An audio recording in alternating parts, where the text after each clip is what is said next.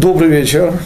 Мы сегодня попробуем с вами коснуться не просто двух недельных глав, но, используя вот эти две недельные главы, определить, наверное, то самое главное, что есть суть не только иудаизма, а суть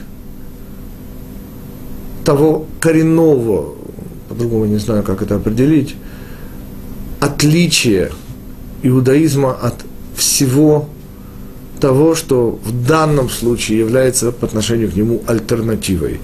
Еврейский взгляд на мир, и урок я этот называю Божий дар, как яичница пословицу, наверное, всем памятно, этот же урок называется «Яичница как Божий дар», и по сути мы попробуем увидеть два столкновение двух мировоззрений, двух реальностей, двух видений, которое начинается в главе Ваейце. Не сам конфликт, конечно, Исава и Якова начинается? Еще раньше, но вот это столкновение начинается именно в недельной главе Ваейце с Лаваном. И завершается в недельной главе Ваишлах столкновением Яакова и ангела Исава. Чтобы сразу договориться о терминах, ангел Исава – это духовная сущность, это квинтэссенция всех сил, заложенных в Исава, в западную цивилизацию. И как мы сейчас увидим, Исав в духовном смысле родной брат Лавада. Но начнем сначала, которое в данном случае будет концом – а именно в самом начале недельной главы Ваишлах мы помним о встрече с Исавом, рассказывается, и там же, на ночь глядя, без видимых объяснений, потому что, на первый взгляд, то, что говорит Раши в качестве объяснения, зачем Яков отправляется на другой берег реки Ябок, и объяснение Раши вы, наверное, помните. Он забыл там пахим ктаним. Он забыл там мелкие жестяные банки. Ну, что-то типа, видимо, банок от консервов. Я еще помню в моем детстве сапожники, у которых были гвоздики разных размеров, вот в этих не было еще пластмассы, видимо, не знаю почему, но вот именно в баночках и из-под сардин и шпротов, кильки в основном, конечно же, они держали вот эти разного размера гвоздики. И вот эти вот маленькие жестянки, так объясняет Раши, но Раши при этом присовокупляет вещь для нас с вами, уважаемые господа, прямо-таки обидную. Он говорит, что праведники, получается, во всей видимости, в отличие от нас с вами – все свое нажили честным трудом. И потому они и для них ужасно ценны даже вот эти совершенно мелкие. И понимаете, господа, звучит немножко обидно. В чем, простите, Раша нас подозревает простых людей? В том, что все нажитое нами, нажито, не дай Бог, нечистым, нечестным способом. Именно поэтому мы не дорожим мелочами, а мы в отличие от праведников, получается в особенности обидно и для праведников, они прям какие-то плюшкины и, и совершенно мелкие, незначимые. Господа, ничего не понятно. Но для того, чтобы окончательно вбить гвоздь непонятности, да, с тем, чтобы уже закрепить это непонимание и, соответственно, большой знак вопроса, которым мы должны будем, в конце концов, на него ответить, Раши говорит следующее – это чтобы вы не сомневались в непонятности того, что говорит Раши. Потому что не дай Бог в данном случае понимать Раши прямо. Раши говорит следующее.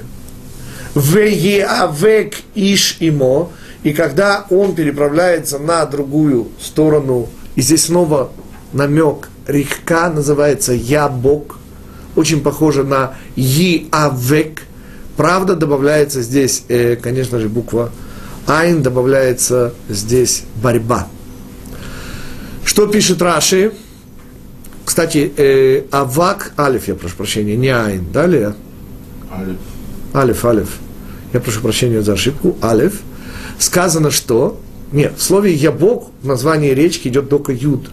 Но, тем не менее, очень-очень напоминает это слово, слово «авак». Авак, алиф, бет, кув – это пыль. И знаете, что пишет Раши? И удивитесь вместе со мной, если вы не удивились с самого начала, когда он говорил в кавычках о том, что все наши праведники плюшкины, а наши состояния нажиты нечестным путем, снова, естественно, все в кавычках мы увидим. Что говорит Раши? Меламед, это, говорит, учит нас, что там была не просто борьба Яве Кишимо, а что пыль стояла столбом. То есть слово, он в данном случае использует э, однокоренность слов борьба и пыль. И остается только в конце задать Раши или самим себе вопрос, простите, какая пыль? Простите, он с кем боролся? С ангелом. Ангелы у нас вообще-то существа небесные. Так простите, какая пыль? Это же была борьба духа, правильно? Так какая пыль, простите, от борьбы духа? Итак, вот это то, к чему нам с вами предстоит прийти в конце сегодняшнего урока, а начнем мы достаточно издалека. Для того, чтобы понять идею пыли и той самой, которая застилала поле битвы гигантских квитэссенций духа Яакова и ангела Исава, мы с вами отправляемся в недельную главу Ваице, где кавычках, расставаясь с Лаваном, Яков не просто уходит со всеми чадами, домочадцами и нажитыми вопреки Лавану имуществом, но происходит весьма непонятная вещь.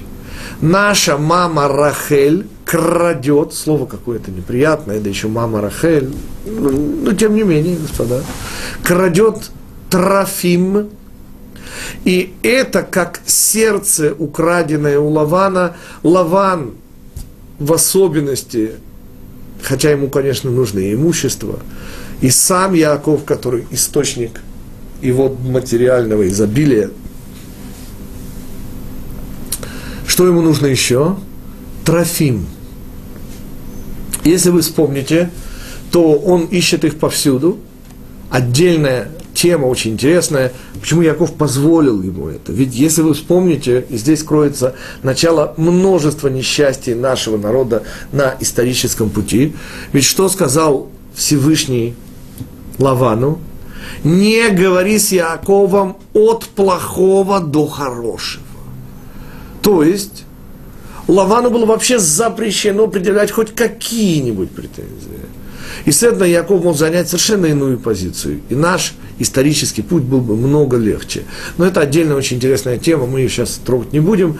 Она связана с Галь-Эдом и единственными неивритскими словами в Пятикнижии Моисеевом. Вот именно здесь они появляются. Их вставляет Лаван. И так далее, и так далее, и так далее. Интереснейшая тема, как-нибудь, даст Бог, коснемся ее. А пока что нас интересует – что Рахель, которую опять же никто не тянет за язык, ссылается на то, что она, если вы помните, положила все седельные сумки верблюдов, вот этих самых трофим, которые, судя, исходя из этого, совершенно небольшие по размерам, да, она села на них и, ссылаясь на обычное женское, то есть на менструацию, которую снова ее никто не тянет за язык, объясняет своему отцу, почему она не встает с этих седельных сумок. Дополнительная ложь после кражи. Э, господа, все, что нам нужно, это оценка мудрецов поступка Рахели. А мудрецы нас поражают. Не только что нет нарицания, хоть какого-нибудь порицания, мудрецы говорят прямо, что кража Трофимов у Лавана это начало искоренения Авуда Зара, чужой, иной работы в этом мире. И вот это искоренение Справа вопрос, я не знаю, просто как, конечно же, э, Юсеф на здоровье, смотрите, уроки как раз для того, чтобы все, все, кому это интересно, могли бы на них смотреть. Так вот, э, вернемся к тому, о чем мы говорим. Оценка мудрецов, она действительно запредельная. то, что делает наша мама Рахель, крадя Трофимов у Лавана, это начало процесса искоренения зла, лжи, чужой работы в этом мире. Цивилизация. По сути, искоренение, если уже так сказать, всякой альтернативы пути, указанному Всевышнему. Поскольку мы говорим о чужой работе, естественно, намекая на ту работу, которую Всевышний не заказывал. Получается, что то, что делает наша мама Рахель, э, это начало торжества идеи Всевышнего в этом мире, и больше оценить это уже просто невозможно. Но, простите, как все это вяжется с ложью, с кражей, и вообще слово это трофим, простите, что оно означает. И мы начнем с удивительного комментария одного из моих учителей, Рава Мой Шапира, даст Бог ему здоровья, который нашел Мидраш Реувен, это сборник каббалистических мидрашей. Следующее определение, что такое трофим, я сразу пойду против классических комментариев – не в смысле, что я против этих комментариев, а в смысле, что, как мы всегда знаем, есть разные точки зрения на одно и то же. И в данном случае я хочу представить вашему вниманию удивительную точку, необычную и наверняка вам незнакомую. Что такое трофим? Во-первых, это не Авуда говорит этот мидраж. Почему? Ссылка, кстати, Михаль Бат Давид. Э, прошу прощения, Бат Шауль жена царя Давида, дочь царя Шаула, известнейшая праведница Михаль, у которой, тем не менее, были трофим. И эти трофим, по всей видимости, это уже следует из того, что мы читаем в Торе о Юсефе. Как вы помните, когда братья во второй раз уже с Беньямином приходят в Мицраем, в Египет, то помните, что делает Юсеф, проводя братьев еще будет время об этом, может быть, поговорить, через лабиринт того, что ему пришлось пройти для их исправления. Помните, он подкладывает в котомку Беньямина что? Гавия, совершенно верно. Ваимаце агавия беамтахто шель Беньямин. Я помню, наш старший сын, ему тогда было пять лет, как-то придя из Хедера, Гломко пел эту фразу на разные лад, и нашли этот самый сосуд в котомке Беньямина. Теперь Тора недвусмысленно дает понять, это уже слова Юсефа, когда братьев, все еще не узнанный Юсеф укоряет, разве думали вы, что не узнаю я? То есть этот сосуд, по всей видимости, был связан с угадыванием, и мудрецы связывают этот сосуд, и мы сейчас увидим Беньямина, прямо с Трофим, и по всей видимости речь шла о чем-то связанном с предсказанием будущего. Теперь слово предсказание не должно вызывать у нас обязательно отрицательных эмоций, и это уже слова в защиту Михаль, э, дочери Шаула, э, царицы, жены царя Давида. Почему? Потому что предсказание погоды, господа, нормальная совершенно вещь. Нет никаких логических запретов – все нормально, только вы помните, господа, что это предсказание, это отнюдь не прорицание и не пророчество. Из синоптиков за неправильный прогноз, естественно, никому не приходит в голову расстреливать или, не дай бог, еще каким-нибудь образом наказывать. Таким образом, что такое по Мидрашу Рувени, каббалистическому Мидрашу, эти самые трофим? Говорит Мидраш следующее. Зооманут – это, говорит, искусство – нажать и отпустить. Конец Мидраша. И как бы понятно, что объяснение Рава Мой Шапира будет совершенно не лишним в данном случае, потому что Мидраш, что значит нажать, отпустить? Я сразу э, даю ассоциацию. Эй, дубинушка, ухнем. Ой, милая, сама пойдет. Или более современный вариант. Сначала вы работаете на авторитет, зато потом авторитет работает на вас. Объясняет Рав Мойша Шапира, что Трофим в жизни Лавана занимали совсем не то место, что в нашем мире и в мире, я думаю, Михаль, жены царя Давида, занимали прогнозы погоды. Дело в том, что если расширить рамки этих прогнозов, то в этом случае можно попробовать прогнозировать не только погоду, господа, но в принципе все. Кстати, а зачем? Ответ элементарный, господа. А чтобы не было неожиданностей. Я эту позицию Лавана хочу еще объяснить как продленный день. Господа, мы с вами увидим, что вот это противостояние двух мировоззрений упирается, но это снова длинная тема не для нашего сегодняшнего урока, оно упирается в это сладкое слово «завтра». Если вы вспомните, это слово «завтра» использует, во-первых, Яков при встрече с Исамом в нашей главе Ваишлах. Да? Помните, он говорит, а я приду к тебе завтра. И мудрецы подчеркивают, что вот этим словом «завтра» мы всегда побеждаем Амалека, внука Исава, да, квинтэссенцию Исава. Почему? Догадаться очень легко, господа. У Амалека нет завтра. Но давайте, давайте вернемся к началу. Итак, по Раву Мойши Шапира получается из Мидраша, что позиция Лавана была удивительно искусная, предсказание будущих событий. Для чего? Для хозяйского владения этим миром – еще раз, позиция Исава, который живет своим мечом, это позиция владения этим миром. Вот это неприятие Исавом во все времена, Яакова, попытка Исава, вплоть до последней попытки Гитлера убрать наш народ из этого мира, все это неприятие проистекает из одного простого факта. Он пытается владеть этим миром, евреи фактор непредсказуемый. Суть заключается в том, что в этом мире за все надо платить, господа.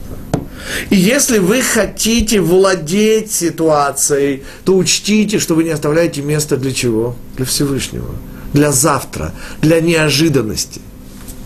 И вот это тонкое искусство, где вы сначала нажимаете для чего? Правая рука, помните? Она та, которая дает, она действует, а левая сохраняет, то в этом случае то, что предлагает нам Эйсав, Лаван в данном случае, это, конечно же, попытка сделать так, чтобы ваши достижения в этом мире были незыблемыми. Сначала мы работаем на авторитет. Для чего? Я напомню вам старый-старый, но не менее, тем не менее, не утративший своей важности анекдот. Мексиканец сомбреро под пальмой бренчит на гитаре – до нельзя деловой американец подходит и говорит, ну что ж ты делаешь? Вот лодка, пойди слови рыбу, продай ее на базаре, купи две лодки, и в конце концов, когда у тебя будет флотилия траулеров, тогда сможешь лечь и бренчать.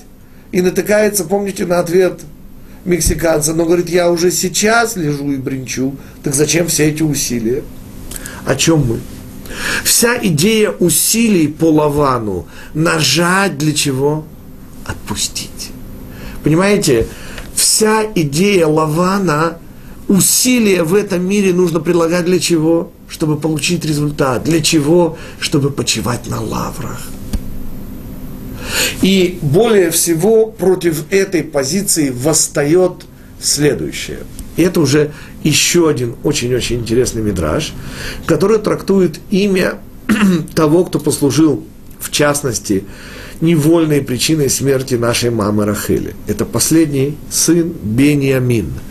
Бинони, как называет его Бен моего несчастья, моих страданий, Бен Ямин поправляет Яков. И Мидраш это имя трактует так. Слово Бен означает сын, Ямин – правое. Потому назван Беньямином, сын руки – правой, что у Бениамина было две правых руки. Потому он называется Бен и Амин. Как понять этот мидраж? Что значит две... Нет, господа, что такое две левых руки? Я просто знаю, у меня действительно, к сожалению, с точки зрения делать руками очень-очень. Простите, как это две правых руки? В рамках мидраша, который мы только что с вами выучили, то есть нажать, отпустить, получается очень интересно получается, что у сына правой была только правая рука, и его левая была тоже правой. Следовательно, он только нажимал и совершенно не отпускал. Но так же не бывает, господа. Очень интересен мидраж, который является прямым продолжением мидраша у нашей маме Рахели, которую мудрецы, оценивая ее поступок, кражу Трофимов, говорят, что это и начало искоренения. Так вот, братья, а когда была обнаружена котомке Бениамина вот этот самый сосуд, который, по всей видимости, прогнозировал будущее как бы в глазах людей, обладая вот той же самой функцией, что и Трофим, то сказано в Мидраше, начали братья, слово здесь очень крепкое, господа, только не торопитесь его визуализировать, начали братья наносить удары Бениамину между, написано, бенктефав, между его плечами, в межплечье. Ну, понятно, речь идет о груди. Только не сказано грудь, сказано именно бенктефав при этом приговаривая «вор, сын воровки». Тем самым, рисуя нам эту картинку, сейчас мы с ней разберемся, мудрецы, несомненно, имеют в виду, что братья восприняли кражу, ну, мнимую, конечно, тем не менее, с их точки зрения, очевидную кражу этого сосуда, как продолжение линии Рахели, укравшей Трофим, а теперь ее сын Бениамин крадет нечто подобное у вице-фараона Египта, у неузнанного Иосифа. Господа, давайте попробуем прикоснуться к удивительной тайны слова «трофим». Во-первых, почти 9 лет тому назад мне э, в Торонто, в Канаде подарили слово «трофеи». Контекст, ну, по старому стилю, 24 октября, по новому 7 ноября 1917 года Антонов Овсеенко врывается в кабинет Владимира Ильича Ленина и прямо с порога кричит «Товарищ Ленин, Наши взяли почту и телеграф. И слышит в ответ, а трофеи, трофеи. Понимаете, господа, что такое трофеи? Это то, ради чего вернется война, господа. Ну, ну поймите же, ну чего стоит война, на которой нет трофеев? Это и есть позиция Лавана. Вся идея усилия для чего? Чтобы получить результат, чтобы почивать сначала ты, а потом на тебя что противостоит этой позиции. И вот здесь мы, наконец, и познакомимся с яичницей, которая дала название этому уроку «Яичница как Божий дар». И дети, часть из которых сейчас здесь, у нас, к сожалению, вот буквально все чрезвычайно не любят есть убедить их кушать – это особая проблема. В особенности она была острой, когда дети были маленькие. Естественно, родители в особенности беспокоятся о том, сколько дети едят. Но, слава Богу, слава Всевышнему, Он дал нам одного из наших детей, который вот с детства любит покушать. Да? И э, это средний наш сын, и сколько я его помню, слава Богу, он был единственной отрадой моего отцовского сердца. Он единственный кушал, любил покушать и, и всегда просил кушать. А переносимся мы с вами, сейчас ему 17, тогда ему было лет 8, то есть мы переносим почти на 10 лет тому назад, когда у нас все были мал-мала меньше, и э, возраст их варьировался приблизительно от 2 до 12 лет – нашим детством тогда было. И представьте себе ситуацию, приблизительно без четверти восемь я прибежал из синагоги, и мне нужно к восьми отправить, чтобы не сглазить трех сыновей, трех дочерей, кого-то в садик, кого-то в школу, и всем нужно настругать бутерброды. До сих более-менее понятно. И в этот самый ответственный момент наш Яков, чтобы он был здоров, говорит, папа, хочу яичницу. Аба, таселебе вакашаха вита. Представляете, времени остается ничего. Я говорю, Яков, ты с ума сошел? Да я еле успеваю. Но с другой стороны, господа, оцените, ведь сердце мое отцовское не камень, так? Его Яков зовут.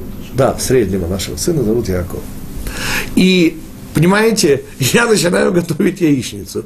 И вот тогда я как раз обнаруживаю вот эти удивительно концентрированные минуты, когда мне нужно всех разослать, и чтобы никто не опоздал в садик, в школу и так далее. Что я обнаруживаю? что оказывается яичницу можно делать двумя способами. Первый известен всем, второй не менее известен. Первый яичницу можно делать из яиц. Второй способ – яичницу можно делать из яиц с любовью. Понимаете, вот в этом напряженном совершенно состоянии, когда времени остается очень мало, понимаете, самое время, казалось бы, схалтурить, быстро разбив яйца. Господа, есть еще один способ. И вкус у яичницы получается совершенно другой. Вы быстро, но с любовью разбиваете яйца, и вы с любовью жарите яичницу, и вкус у нее получается. О чем мы? Что значит, что у Бениамина было две правых руки? В чем антитеза вот этой идеи результативности. Господа, дело в том, что с еврейской точки зрения в этом мире вообще нет результатов. Дело в том, что в этом мире мудрецы видят проходной двор. Здесь у нас коридор. Здесь у нас только средства. И вот это средство, оно и есть то, ради чего мы живем. Понимаете, яичницу можно вложить свою родительскую любовь и душу, а можно схалтурить и работать на результат. Нет, результат будет тот же, вроде бы будет яичница, только в одном случае она будет с любовью, а в другом случае просто из яиц. О чем я? В чем позиция нашей мамы Рахели и почему это начало выкорчевки вот этой позиции результативности? Дело в том, что удивительнейшая, главная особенность, главная заслуга, главная возможность, которую дает этот мир. И я хочу вспомнить Вилинского Гаона. Он умирает, и дай Бог нам всем так умирать. Уже поздний возраст, уже правнуки, ученики блестящие, Равхайм из Воложина, вспомните хотя бы. И все они провожают его в последний путь. И тут Вилинский Гаон Ильяу, который, конечно, до последней секунды не утрачивает ясности ума, начинает плакать. Вы представляете реакцию учеников, потрясенных до глубины души, говорит, как, Рэбе, вы, расставаясь с этим миром, плачете? И отвечает Вилинский Гаон, да, говорит он, как велик этот мир, господа, он показывает им, где за один грошек, тогда были такие цены, можно купить целую связку цициот – что, собственно, хотел сказать нам Вилинский Гаон, и мы видим Раши, и в чем суть противостояния Эйсав Яков или Яков Лаван. Господа, с еврейской точки зрения в этом мире нет результатов. Точнее, есть, но они не наши. Все результаты Всевышний дает в подарок. Простите, а в чем же наше участие? А мы тогда Ответ очень-очень важный, господа. Поймите же, мы готовы работать ради большого, и малое, конечно, вы уже должны вспомнить здесь Раши, кажется нам малым, то есть недостойным внимания. Простите, пожалуйста, а кто определяет, что является большим, а что малым? Маленький пример.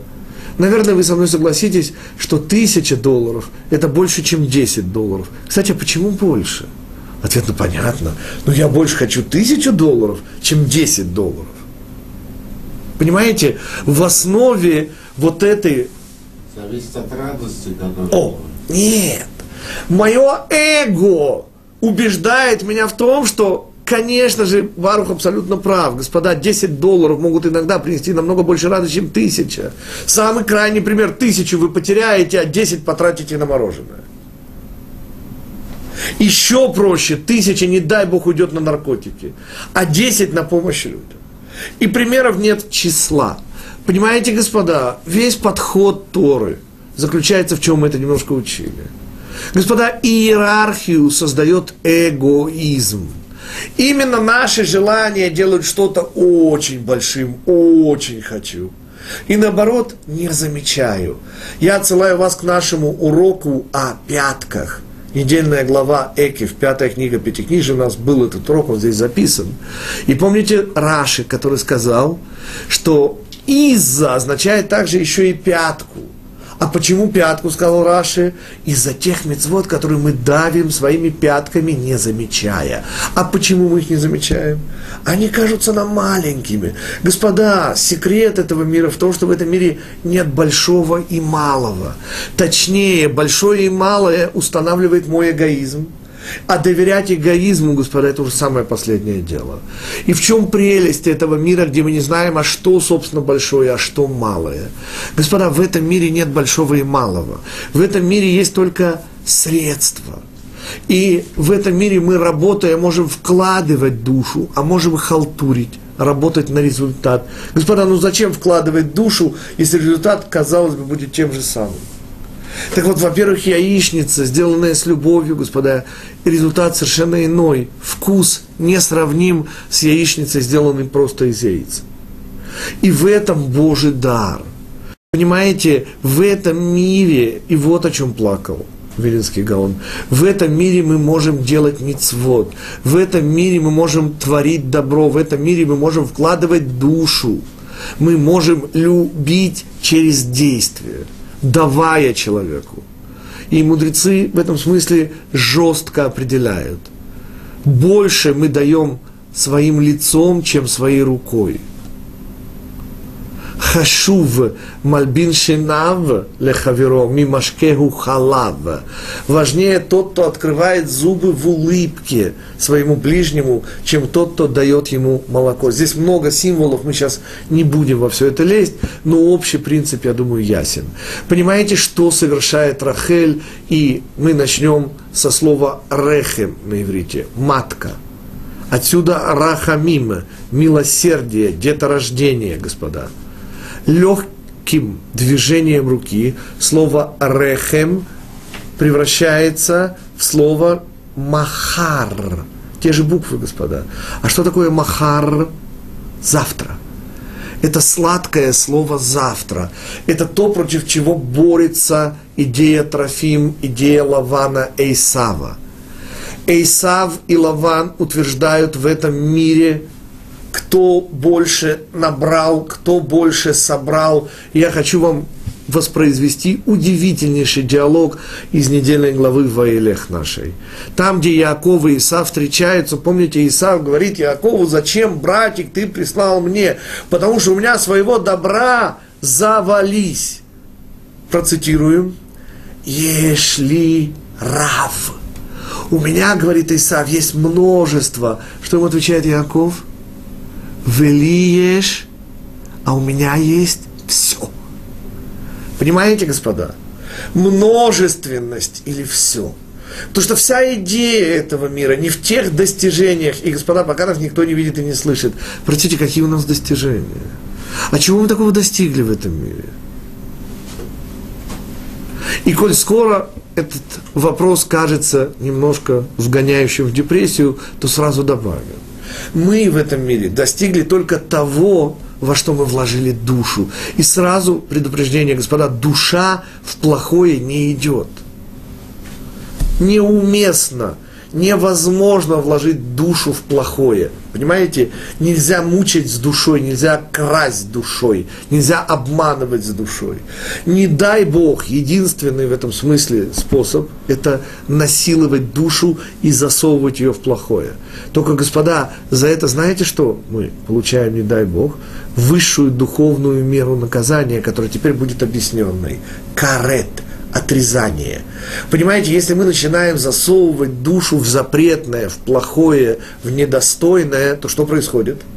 Она туда не идет, и мы, мы отрезаемся от собственного корня души, не дай Бог, ничего страшнее себе представить нельзя.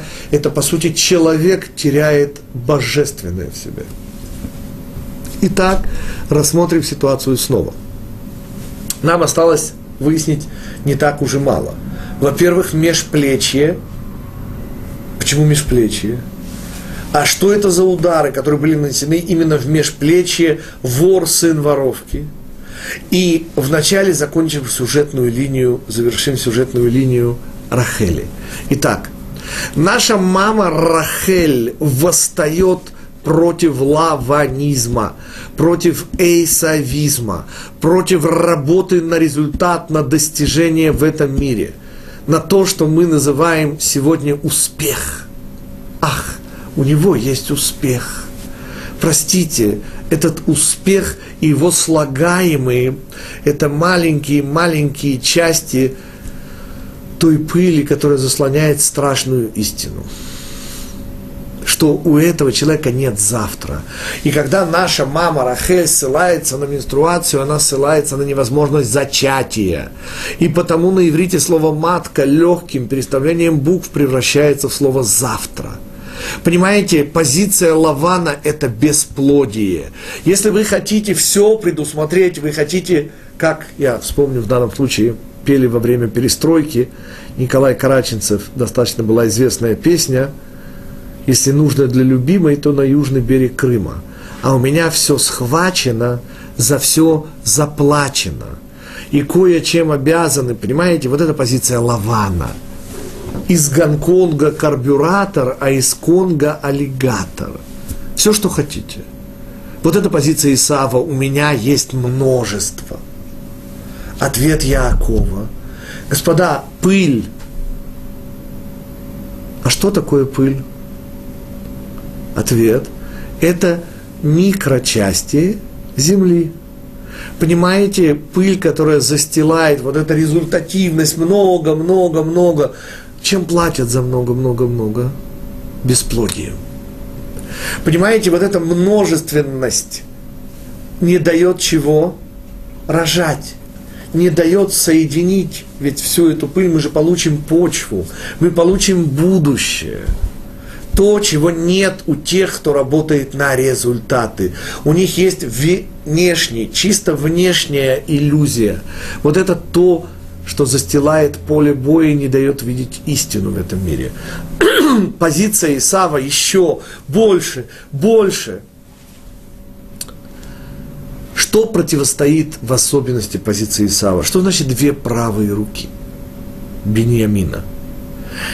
Удары, которые наносят братья в межплечье, это, конечно же, не согласие – остальных ветвей Израиля с ветвью Бениамина.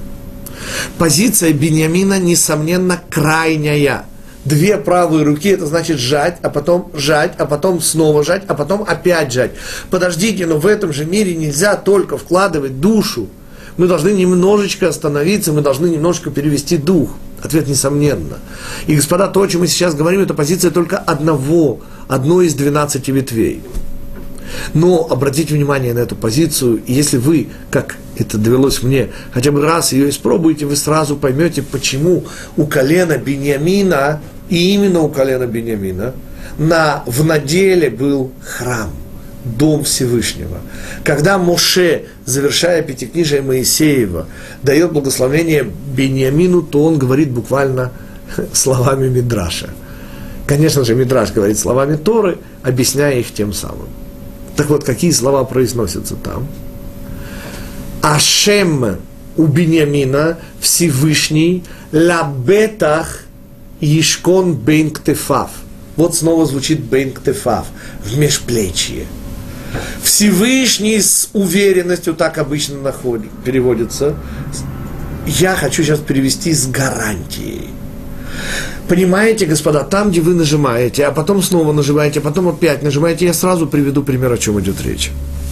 Дело происходило в 2003 году, если не ошибаюсь, в Германии. Я приезжаю впервые и оказываюсь в городе Франкфурт на Майне.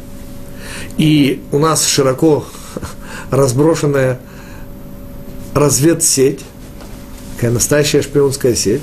В данном случае нашим резидентом во Франкфурте была совсем молоденькая девушка. Я совершенно не знал, из-за этого и произошли последующие события. Вот, слава богу, сегодня она уже замужем, с детками. А тогда ей было 19, и она училась в университете местном на втором, факуль... на втором году юридического факультета. Оказалось, что она больше гитик, чем гитик. Сейчас объясним. Дело в том, что я приезжаю, новая публика, ну я, естественно, ну и в особенности понимая, что публика, извините, ну не может все время, так? я говорю, перерыв, 15 минут. Ко мне подходит Олечка, совсем молоденькая, и говорит, Рав Китик, совершенно драматическим шепотом. Зашли два новых еврея. Надо что-то сказать, а вдруг они сейчас уйдут. Ну, меня, кто меня знает, взнуздывать особо не нужно. Вот. И я потом посчитал чистого времени в сутки, и так продолжалось пятницу, субботу и воскресенье, говорил 16 часов, чистого времени только. Понимаете, меня провожали к гостинице, потом я провожал их обратно, меня снова провожали. Короче, понедельник утром, и я всегда объясняю, что во время работы я не устаю. Я устаю после работы. И обычно понедельник, когда я закончил трехдневный семинар, и рот у меня, извините, не закрывался, 16 часов в сутки чистого времени. Дальше я должен чувствовать, у меня обычно такое ощущение, что меня можно вот на веревку прищепками так, и трепишная кукла, не человек. Короче, Олечка меня провожает, и я должен с последним вот уже ощущением, что все, слава Богу, закончилось, слава Богу, Всевышний дал мне силы, слава Богу, сесть в электричку и уже ехать до э, франкфуртского аэропорта. Я сажусь, прощаюсь и обнаруживаю, что я ни капельки не устал. Справа, вы меня слышите? Это невозможно. Невозможно говорить 16 часов в сутки и не устать. Ответ, господа. Я даже афоризм специально придумал. Иногда, экономя собственные силы, мы экономим силы Всевышнего. Господа, простите, откуда мы получаем силу? А где мы берем энергию? Понимаете, что такое позиция Бениамина? Давить, а потом давить, а потом снова давить, а потом опять давить. В этом случае, господа, вы слышите, как я читаю благословление – межплечье между двумя правыми руками Бениамина. Вот о чем говорит Рафмой Шапира идет речь. Там, где мы все время давим и нерасчетливо даем, и даем, и даем, и даем, что бедному Всевышнему остается делать?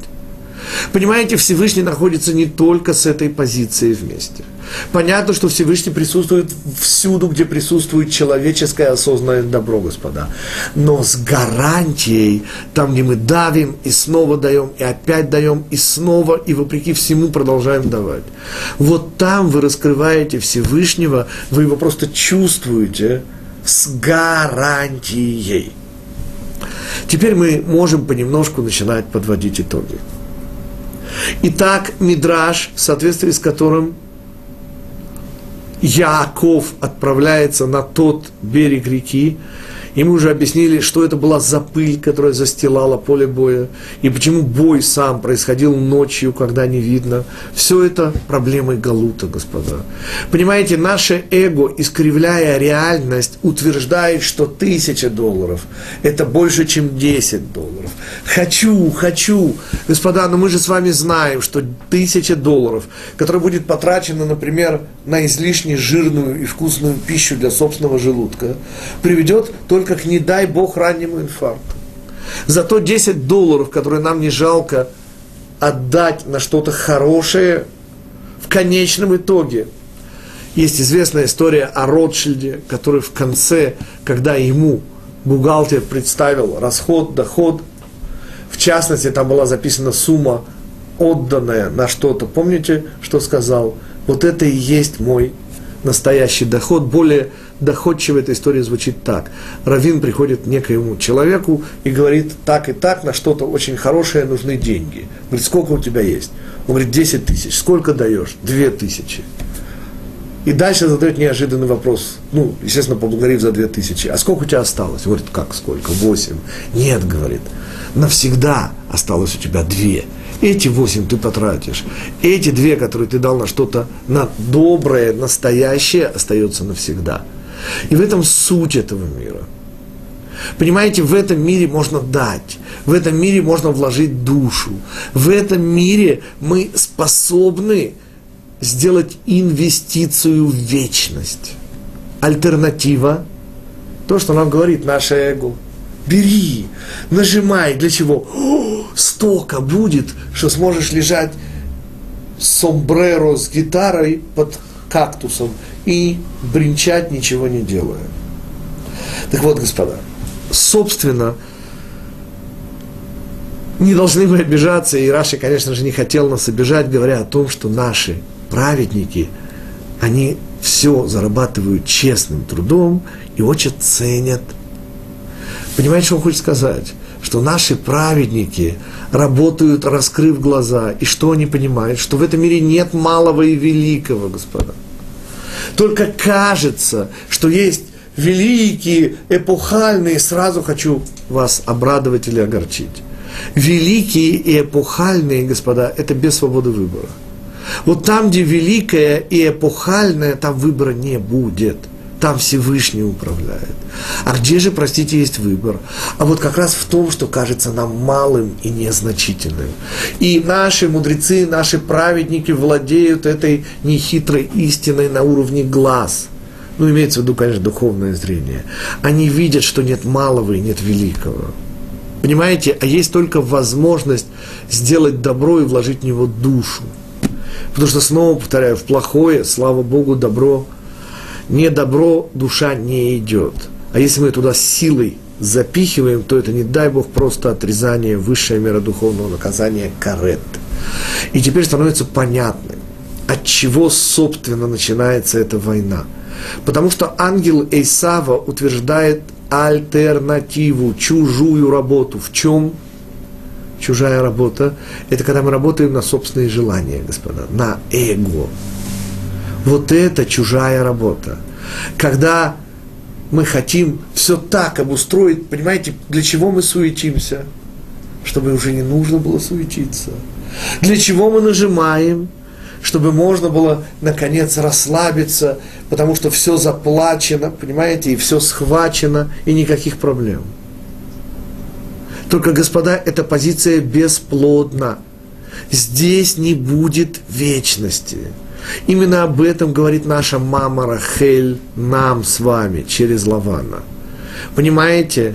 Это бесплодие, это менструация, это то, о чем она говорит Лавану.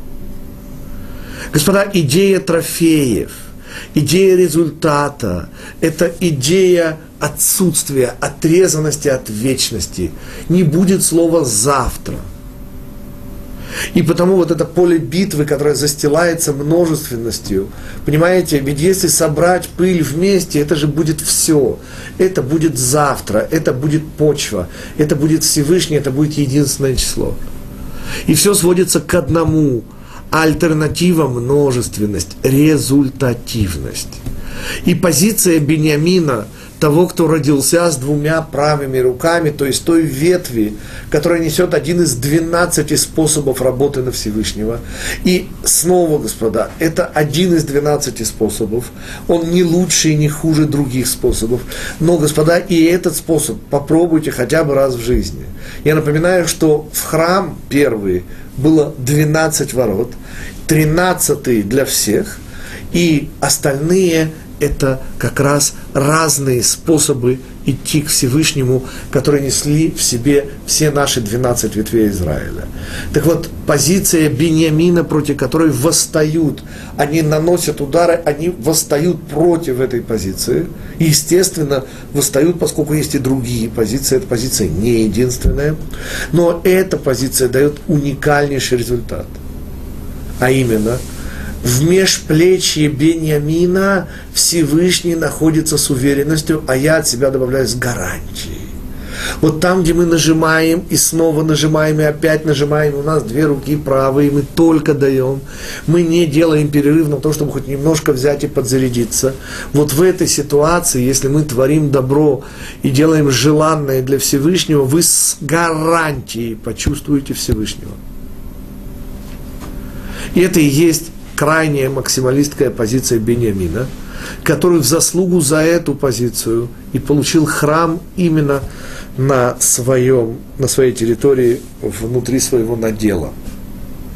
Что нам еще осталось объяснить, господа? По сути, вся эта история построена на столкновении, как мы сказали в самом начале, двух мировоззрений.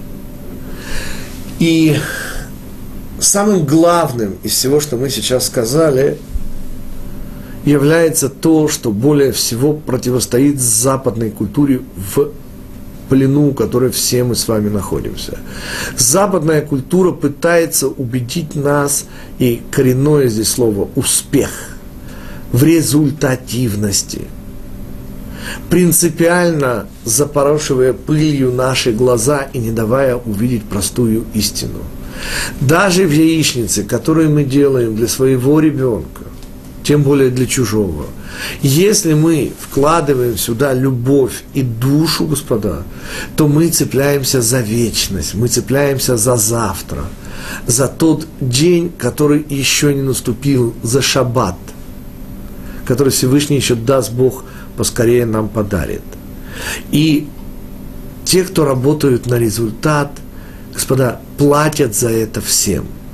И я хочу в этом смысле, надеюсь, не удивлю вас, разоблачить очередную христианскую идею, которая, конечно же, не христианская, а чисто еврейская. Продать душу дьяволу. Господа, это чисто еврейская идея. Просто вместо слова «дьявол» надо поставить то, что оно на самом деле означает. Да? Это наш подстрекатель, это наше эго, которое что утверждает? Что нужно хватать, что нужно, схватив, оберегать схваченное. Тем самым отвлекая нас от того единственного, ради чего мы приходим в этот мир – и снова, господа, мы приходим в этот мир не для результатов. И если посмотреть честно, то у нас никаких особых результатов да и нет, господа. Все, что мы имеем, мы имеем уникальнейшую возможность, об утрате которой плакал Виленский Гаон. В этом мире, господа, за грошек можно купить целую связку цициот. В этом мире мы можем вложить любовь даже в простую яичницу. И это величайший дар Всевышнего, это Божий дар и вставая ночью к детям, навещая наших родителей, посещая больных, восстанавливая мир, я уже просто цитирую по молитве. Господа, мы делаем удивительный вклад в будущий мир, получая энергию прямо здесь, сейчас, ощущая присутствие Всевышнего. Потому что, господа, там, где мы напрягаемся ради блага, сверх всякой меры, простите, и Всевышний ради нас нарушает свои обычные правила. И вот здесь, где мы нажимаем и опять даем, и снова даем, и опять даем, Всевышний присутствует с уверенностью. Я снова подчеркну, Господь, не только здесь. Всюду, где человек осознанно творит добро, есть ощутимое присутствие Всевышнего. Помните классика «давать легко и приятно». Вот это легко и приятно, это, по сути, микродоза божественного присутствия. Но там, где мы даем сверх всякой меры, вовсе не рассчитывая ни на что, вот там мы обнаруживаем Всевышнего с гарантией. И посмотрим, как у нас строился этот урок. Мы начали с вопроса, который звучал, да просто вопиил в комментарии Раши о скопидомстве в кавычках наших праведников, которые ценят, извините, мелочи. И мы обнаружили, господа, что оказывается в этом мире нет мелочи. Что оказывается лишь эго, искривляя пропорции, создает для нас великое и малое. А праведники, слава Богу, несмотря на ночь, способны побеждать свой эгоцентризм ангела Исава. И вот эта позиция Лавана, где у меня все схвачено, все предугадано, и кое-чем обязаны такие люди разные, что нет проблем, эта позиция бесплодна, о чем и намекает мама Рахель, которая начинает борьбу бескомпромиссную. И когда Бениамину, Мидраш дает звание вор, сын воровки, он делает ему величайший комплимент. Потому что именно бескомпромиссная позиция Бениамина, которая, снова подчеркиваю, не единственная. Есть еще 11 совершенно еврейских правильных позиций, но это одна из них. Так вот, эта бескомпромиссная позиция является залогом чего? Соответственно, жесткой победы над врагом. Именно здесь Всевышний присутствует с гарантией. И снова обратите внимание на красоту иврита, мы подводим итоги время ваших вопросов, если что-то осталось непонятным. Слово «трофим» оказалось, по крайней мере, э, этимологически, скорее всего, связано со словом «трофеи», то есть результат, результативность. И слово Слово не, не, это другой корень. Там таф, а здесь, э, э, здесь таф и тет меняются. Не, не, не. Это другое слово теруф. Литров, клафим это другое. Но в этом э, уроке прозвучало удивительнейшее комментарий Рамой Шапира.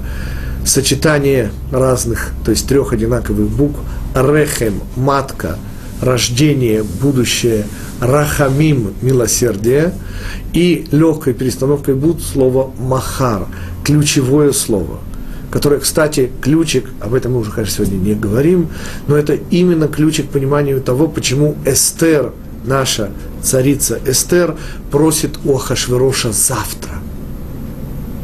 Помните, когда уничтожаются амаликитяне, она просит еще и на завтра. И в результате у нас есть удивительный праздник, о котором мало кто осведомлен. Называется он Шушан Пурим. Сусский Пурим, который отмечается только у нас в Иерушалайме. Совершенно отдельный, удивительный праздник завтра. Но ключевое слово «завтра» появляется еще в одном месте. Это четвертая глава второй книги Пятикнижия, э, очень созвучно «Ваишлах», называется она «Бешалах», и там Амалек, впервые настигая Израиль, еврейский народ, звучат слова удивительные нашего учителя Моше. Це у лхом. Выйди и сражайся, говорит Моше. Завтра я на вершине холма. И говорят мудрецы потрясающую вещь, что слово «завтра» нельзя отнести ни к первому, ни ко второму предложению. Очень интересный э, мидраж. Но главное здесь, мы всегда побеждаем Амалека словом «завтра». С тех пор, как Яков сказал, а я приду к тебе завтра, вот это завтра позволяет победить Амалека во все, во все, во все времена. И очень интересно, это комментарий Рава Нойгершеля, и мы сегодня завершим, что во главе евреев, вспомните, кто противостоял Аману? Мордыхай, Бен Шими, Бен Киш, откуда? Из Бениамина. Так вот, Рав Нойгершель показывает на совершенно большом количестве примеров, показывает, что противостоят Эйсаву во все времена только потомки нашей мамы Рахели. Или Бенямин, или Йосеф. Но в особенности, конечно, Бенямин. И потому Мордыхай из Бенямина, Эстер из Бенямина. Только Бенямин, помните теперь этот метраж тоже становится понятным, был тем, кто не кланялся – Исаву, по уважительной причине он был еще в животе у своей мамы Рахели, он еще не родился.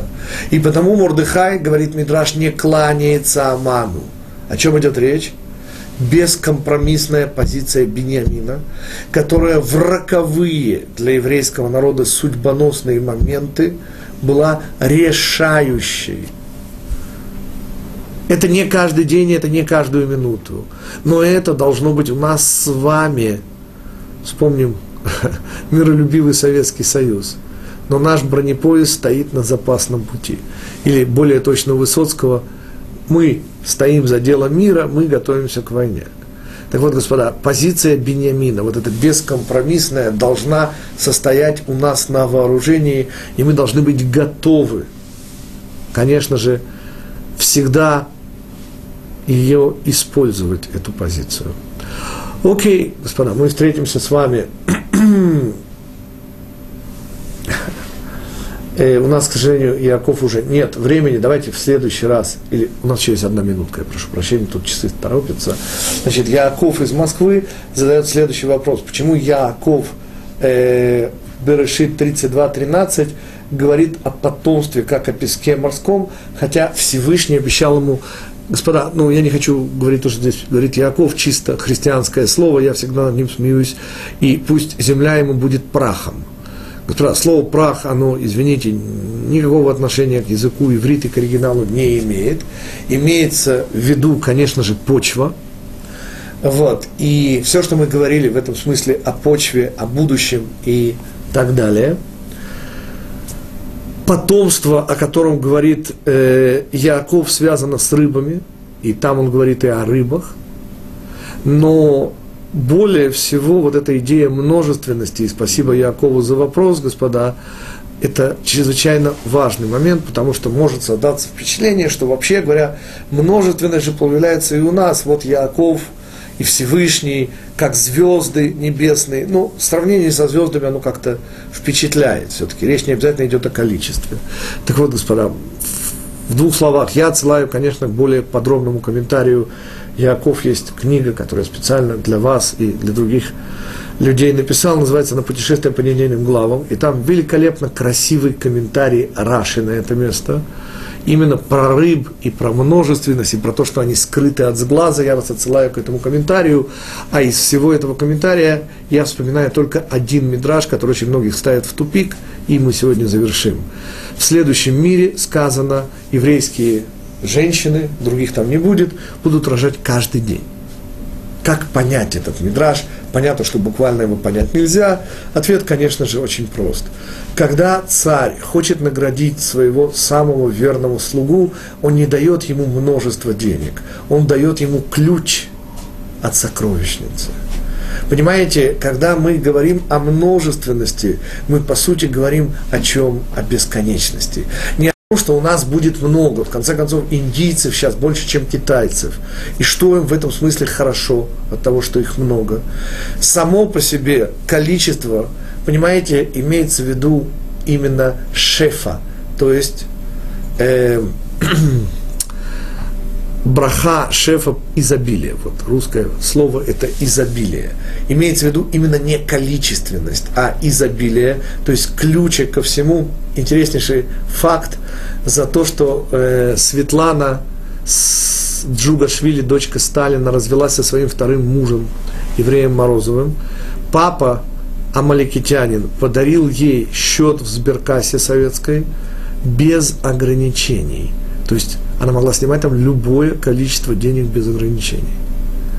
Это был ее удивительно такой подарок, который сделал папа за то, что она развелась с евреем. Мало кому известный факт, который, естественно, показывает, что в лице Сталина мы имели дело с амаликитянином, и не просто так Сталин умирает э, 1 марта 1953 года в Пурим всех евреев, и даст Бог, что все наши враги исчезли в самый ближайший Пурим.